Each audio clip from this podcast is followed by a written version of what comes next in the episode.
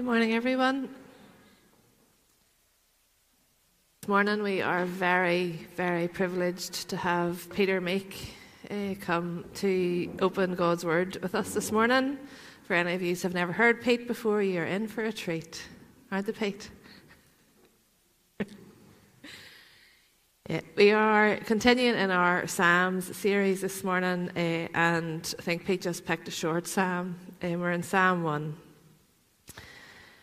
Blessed is the man who walks not in the counsel of the wicked, nor stands in the way of sinners, nor sits in the seat of scoffers. But his delight is in the law of the Lord, and on his law he meditates day and night. He is like a tree planted by streams of water that yields its fruit in its season, and its leaf does not wither. In all that he does, he prospers. The wicked are not so but they are like chaff that the wind drives away. Therefore, the wicked will not stand in the judgment, nor sinners in the congregation of the righteous. For the Lord knows the way of the righteous, but the way of the wicked will perish. We'll just pray before Pete comes.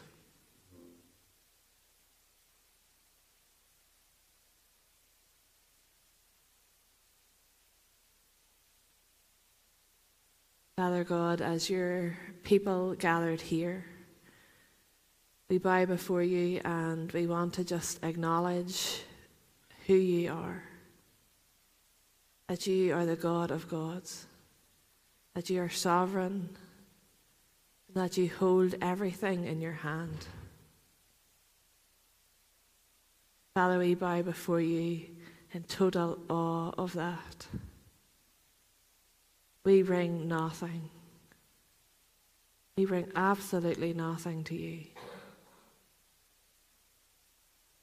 Father, this morning we ask that as we come in that posture that you will speak.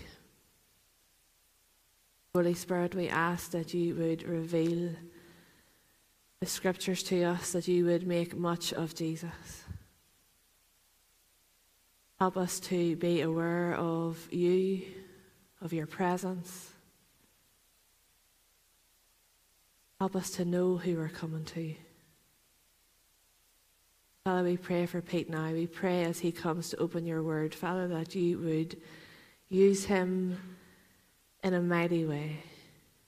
Father, take the words that he has prepared, Father, and just, Holy Spirit, we pray yeah, that you would just use them in such a mighty way. We need you. Pete needs you. We just ask for your presence. We just pray this in your name. Amen. Good morning, folks. I should uh, clarify some of the comments that Emily Murray has just made. This is the time of year, if you're visiting, where John, uh, John's taking a little break and when Emily says you're very, very privileged, she is sort of saying it tongue in cheek. This is really the amateur fortnight, no disrespect to John Nixon that comes next, where punters like us get dragged, uh, kicking and screaming, to, uh, to, to, preach. So uh, I hope you'll bear with me this morning as we work through this together. and uh, excuse me if I lose my place a couple of times and such things. But this morning we're turning to Psalm 1. And if you could get your Bible open and leave it open, I think you'd find it really uh, really useful. It's a bit like a GCSE poetry lesson, this, so we'll be jumping about and really staying in the passage. I would, I would sort of say at the start, um, if, your, if your appetite is at all uh, whetted, should say, by this this morning, John mentioned last week Alistair Begg, um, who somebody you could go and listen to. Alistair Begg does a seriously good uh, sermon on this over two parts on YouTube. Um, the first one is inside a church, the second one is actually outside. And there's two things really I want to say about that sermon. One, he'll do a hundred times a better job than I'm about to do here now. And the second thing is he does the second part of the sermon in a pair of Ray-Bans. So I don't think even John Irvine could pull off a pair of sunglasses during a sermon. So it really is worth tuning into. Um, basically, we've been doing the Psalms now for two or three summers, I think. And in a way, it's strange that we haven't come to look at Psalm 1 now. Psalm 1 is described as many as really as the gateway to the Psalms. It sort of opens up the Psalms for us. Indeed, some commentators sort of join this with the next one. If you want to do a bit of reading when you go home, Psalm 2 as well. And describe them like two great pillars, one on each side, as the entrance gate to the Psalms. This morning, you'll be glad to know I'm only going to be looking at one of those, which is Psalm 1. And the sermon this morning, if you look at that psalm, the sermon could have been titled The Two Ways. Psalm 1 is about two paths, or two different ways to live. Kidner, in his commentary on Psalm 1, describes it quite neatly. He says, the way of life and the way of doom. It's a great phrase, that, isn't it, for a, a good old country Sunday morning sermon? The way of life and the way of doom. The psalm shows us two ways to live, so we can see two paths side by side and we therefore we can compare and contrast. It shows the big difference between the just and the unjust, between the righteous person and the unrighteous person. And a quick look through the psalm shows us how this psalm is really set out for us. If you look down in your Bibles, follow with me, as I say, it's a bit like a, a GCSE text lesson. Verses 1 to 3, that sort of chunk that's coming up, that describes the path of the, the righteous person. That's the way of life. 1 to 3, that's the way of life. 4 to 5 describes the path of the unrighteous person, the way of doom. And verse 6 gives us a bit of a summary. And this is how we're going to work through it this morning. We're going to take it section by section. And if you first of all look, verse 1 to 3, the path of the righteous person, a quick scan through, you'll see there's, there's three verses there. Verse 1 gives us three negatives, what the righteous person is not like. Verse, verse 1, three negatives, what the righteous person's not like. Verse 2, we look at what the righteous person is described positively. And in verse 3, we get a couple of metaphors, a couple of wee stories to try and kick the point home. So, with three negatives, one positive, and two metaphors. So, let's look first at verse 1. Blessed is the man. When you come here and you see this word blessed, instead of thinking of blessed, I know we're just out of the, the Beatitudes where we, we, we got a good dose of the blesseds. When you see it here, the commentators already say, don't think blessed, think happy. Think of 1 Kings 10 8, really just is the same word, and it translates, Happy are your men, happy are the servants who continually stand before you and hear your wisdom. So when you hear blessed here, think happy is the man. So read with me. Blessed is the man, or happy is the man, who walks not in the counsel of the wicked, nor stands in the way of the sinners, nor sits in the seat of the scoffers. See, you begin here with a person walking, then standing, then sitting. You could think to yourself, this verse is really just saying the same thing three times, isn't it? Or you could be saying the same thing just three different ways. It's just really kicking the point home. But there's an intensification to this. There's a slide here that takes you deeper and deeper. There's a progression. That's what the Psalm's trying to show you. You see, first of all, what it's trying to say here is you start off walking in the counsel of the wicked. And another way of saying this is you start picking up the advice. You start listening to the wicked. And if you listen to the advice of the wicked long enough, well, then you eventually stand in the way of the wicked. Now, I, must confess, when I first started to, to read this and work my way through it, I couldn't understand how you go from walking to standing. But Don Carson, to be fair, um, makes, the, makes the point to sort of explain it better. He said, Don't really think of standing, don't think of blocking, but think that you're standing in someone's shoes. So, what he means is, so you begin by listening to this advice of the ungodly, and pretty soon you're standing in their shoes. You absorb their lifestyle, now you start acting like them. And if you continue along this path, you're walking, you're standing, pretty soon after that, you've sat down, you've joined them. And if you're trying to think through these steps in your head, I think everybody in this room has heard a sermon on this verse from their mother or father, or you've given it to your own kids.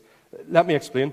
You might remember hearing your mum say to you back in the day, or maybe you've said it to your kids, I don't want to see you hanging out with those lads or those girls, because I know it's equal. You can, get, you can get scumbags all over. And if you hang out with them, it's only going to lead you into trouble. And one day, you maybe even do something wrong. And your mum says, or maybe you say something out of turn, and your mum says, Where did you learn to talk like that? You've been hanging out with them, haven't you? You've been doing exactly what I told you not to. You see, every parent, your mum knew this without maybe even reading verse 1. She knew already what this verse is trying to tell us. It's a slippery slope. Once you start listening to the fools, soon you start thinking like a fool. Then you start acting like a fool, and eventually you become a fool. Walking, standing, sitting. You see the slide, don't you? We move from a casual acquaintance with sin to involvement with sin to entrapment with sin. See, that, that's how sin works. That's what it's saying here. First, we're tempted. The first tip, the first sip tastes so good, doesn't it? Sure, what's the harm? I click on the next link just to see what it's all about. Yet the Bible warns us over and over again how deadly sin is. Sin does not want part of you, you see. Sin wants all of you. God is saying here be careful that you don't even put one foot on this ladder. Be careful in case you end up sitting with the scoffers, the scorners, and the fools. Proverbs 3:34 reminds us of the dangers. Towards the scorners he is scornful, but to the humble he gives favor. The wise will inherit honor, but the, but the fools get disgrace. Three negatives, one positive, two metaphors. So we'll move on to the positive. Look with me, if you can, at verse 2. But his delight is in the law of the Lord, and on his law he meditates day and night. You maybe would expect, if we're back in our GCSE poetry lesson, I suppose, if you get three negatives, you'd maybe would expect three positives to sort of counterbalance this. But in a way, it's very telling. And a statement in itself, we only get one positive here. Three ways you shouldn't live, it only takes one to kick home how you should live. One criteria, one criteria alone is enough to define the righteous person here. But his delight is in the way of the Lord, and on his law he meditates day and night. What stands opposed to the counsel of the wicked? The law of the Lord. What are we talking about here is more than just the commandments, it's another way of saying God's revelation, the whole Bible. You see, we live in a world today, don't we? I'm not going to go into it that seems to be changing so quickly. Things once accepted very clearly as right or wrong, true or false, things 50 years ago, all of us collectively knew, well, that's right, isn't it? Or that's wrong. Now seem blurred a bit, don't they? And in fact, if anything, there's a lot of stuff going on that I just don't understand at all. I don't understand how anybody sees that as right or anybody sees certain things as wrong. But what are we to do?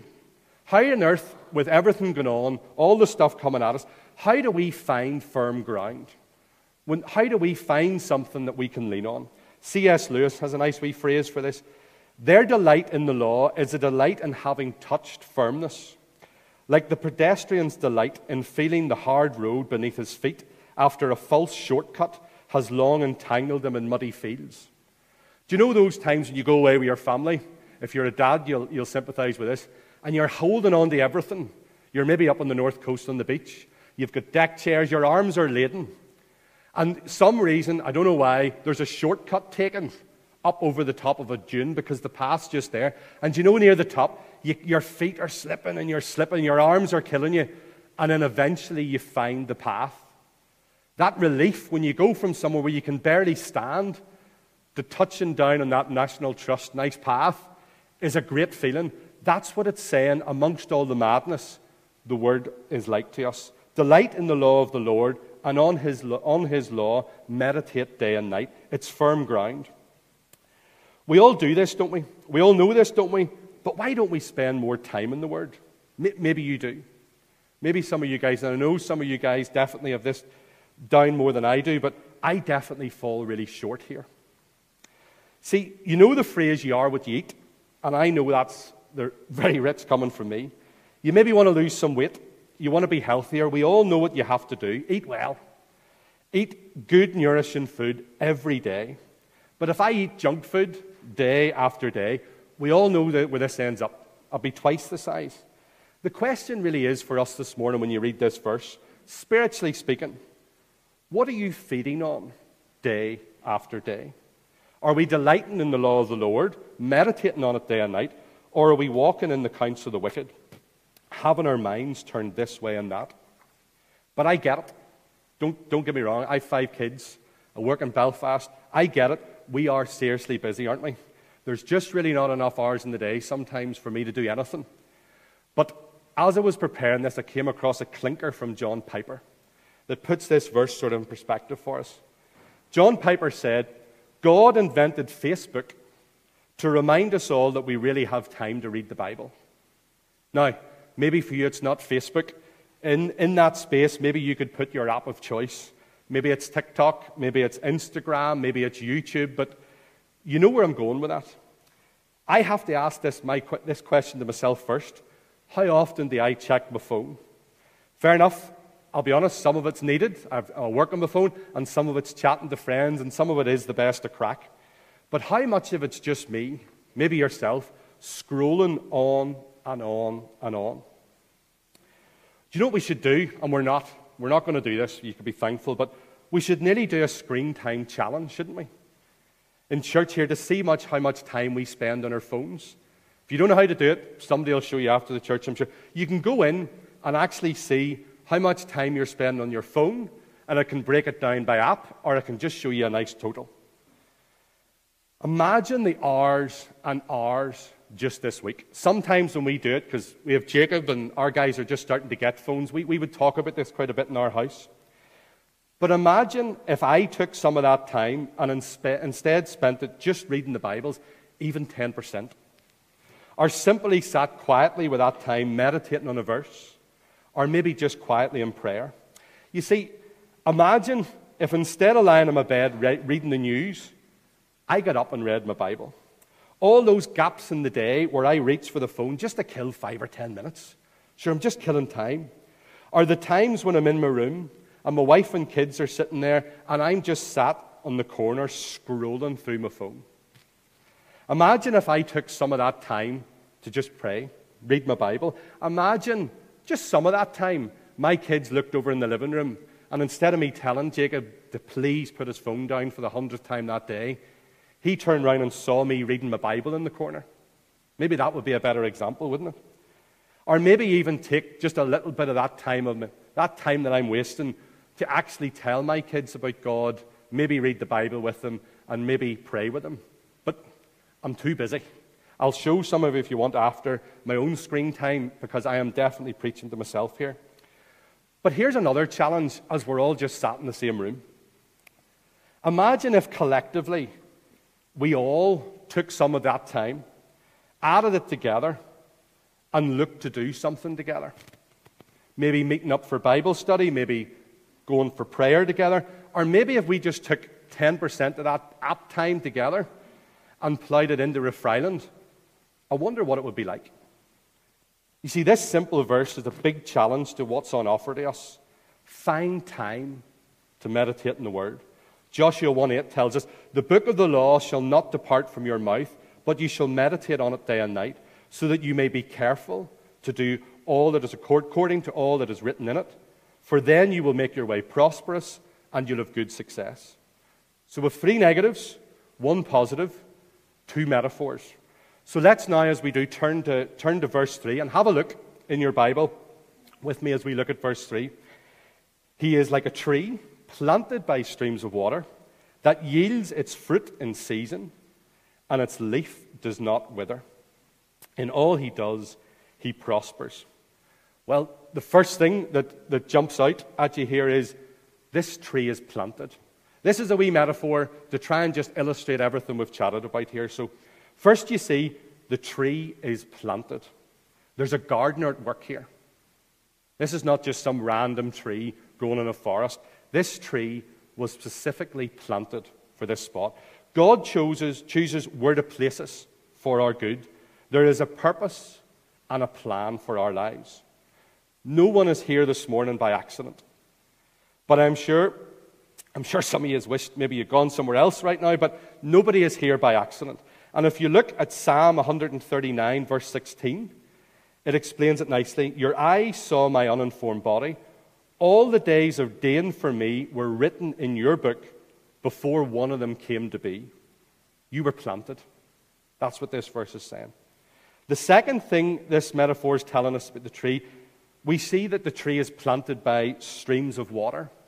Now, when I read the commentary on this, and, and the guys that know more that they're talking about, they say don't think of it as one stream. What, what it's really trying to get here is that it's more likened to lots and lots of canals. See, this tree is planted not by one, but several canals flowing round it. These canals flow round it, giving life, giving water. This is a tree, you see, that has deep, strong roots. And come what may, it is fixed firm. And it draws from life giving water below. This tree is getting its strength from below.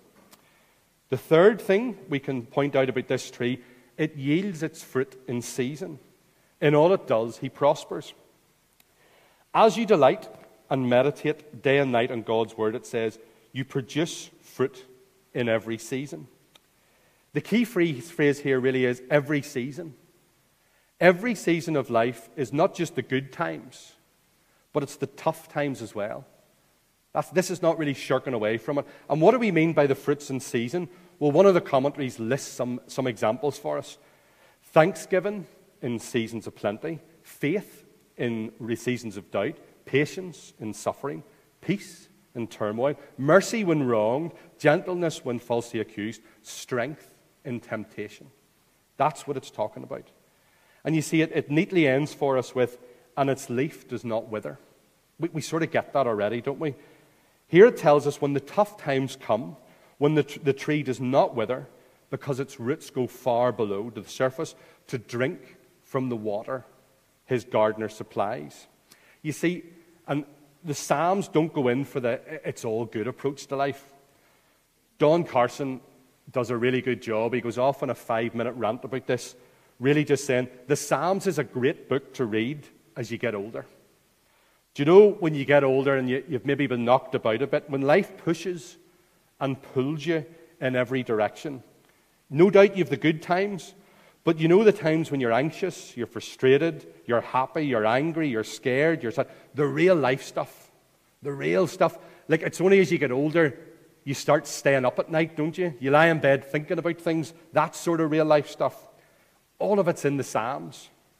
I think it's no accident when you listen to guys like Tim Keller and you listen to guys like Don Carson. Even Tim Keller, as we all know, he, he recently passed away. If you listen to some of his stuff, he, he recently just went into the Psalms more and more. He was doing lots of talks and, lots of, and kept referencing the Psalms. Why? Because he was seeing, he was going through the storms. He was coming near his end, and he just saw it all play out in the Psalms. And in this metaphor, we're not promised independence for those seasons, as we say. There's tests and times, but we have something sustaining us, something supporting us, so we do not wither. Jeremiah 17, 78 actually mirrors this. It actually mirrors this very metaphor, but it, and it puts it a different, slightly different way for us. Blessed is the man who trusts in the Lord, whose trust is in the Lord. He is a, like a tree planted by water that sends its roots out by the stream and does not fear when the heat comes, for its leaves remain green, and is not anxious in the year of drought, for it does not cease to bear fruit. The second metaphor is trying to give us the opposite of this. And we're presented here with the way of chaff. Now, I am sure near enough everybody in this room knows about the way of the wheat and the chaff. If you're, if you're new to this one, it's a, it's a simple principle. They're talking about when, you when you were trying to separate the wheat from the chaff, you traditionally threw it up in the air. I've never seen it. This is just from a Sunday school lesson back in the day. I'll have to take their word for it. But you threw it up in the, the air, and just conveniently, the wheat, the bit you wanted, the, the, the money bit, as you'd say, the most valuable bit, the bit where all the goodness is, the bit where the money is, the bit that you want, conveniently drops to the ground. And this chaff, this chaff, this waste product, just blew away. Great system. Throw it up in the air, the good stuff stays, and the stuff nobody gives a hoot about just blows away. It's weightless and it's worthless. And it can be compared here when you think about it in terms of us. Judges 9 4. Vain and light persons, weightless and worthless. That's what it's talking about here. You see, the way of chaff, it's trying to tell us here, it maybe looks impressive at the start, maybe even sounds smart. Maybe even it brings fame or wealth. Maybe it brings a lot of stuff that looks attractive. But the Bible says that if you choose this path and it's all you hold dear, it simply will just blow away in the wind. You see, the way of the tree, which we've just looked at, is slow and steady.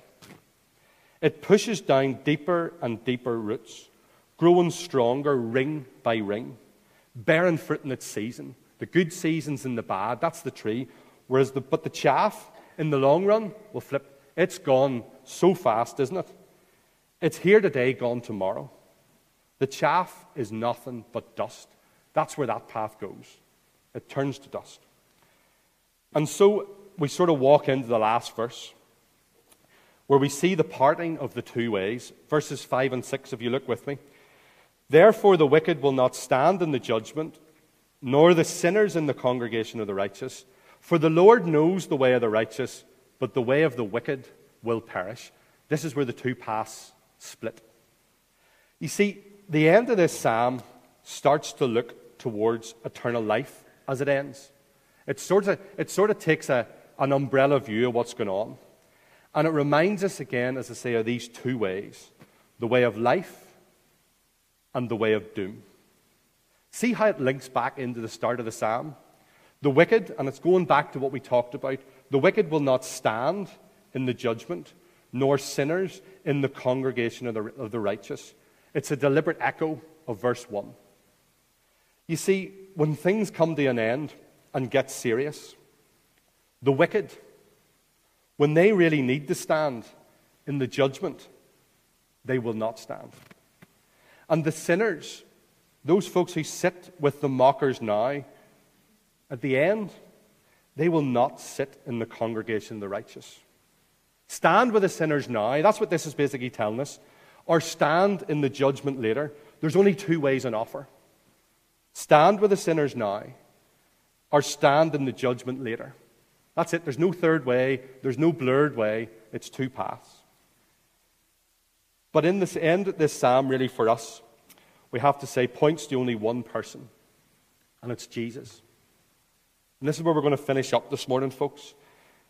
You see, Jesus is the only one to ever really live out verse 1. Look at verse 1 again. Jesus, and if you look at it, Jesus never walked in the counsel of the wicked. Jesus never stood in the way of sinners. And Jesus never sat with the scoffers. He's the only one to ever walk through that first verse and completely adhere to it. So you have to ask yourself this morning where does this path leave us? How do we get any of the real blessings on offer? Pete, you've just walked us through these blessings. You've just talked us this. You've just showed us two paths. And now you're saying, well, Jesus is the only one. How do we have any hope of being able to walk in the right path, the way of life? Well, John 14, 6 really just kicks this home for us. Jesus himself said, I am the way, the truth, and the life. No one comes to the Father except through me. You see, Jesus is the only way, folks. You want to know which path to take? Jesus is the path. You see, your heavenly Father knows you. He knows us. It says that word in this verse, and I maybe should have gone into it in this, this uh, psalm. That, that they talk about your Father knows you. It's not just knows of you, He knows you. He knows your soul. God knows your deepest and darkest secrets. He knows the stuff that goes through my head that I'd never want to share with my wife, my mum, or my daughter.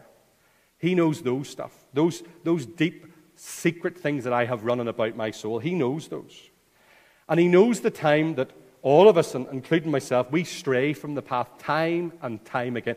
I even laughed, actually, as I read the bit where I talked about lying in my bed reading the news. After writing that last night, what did I do this morning? I did just that. He knows those times that I stray off the path.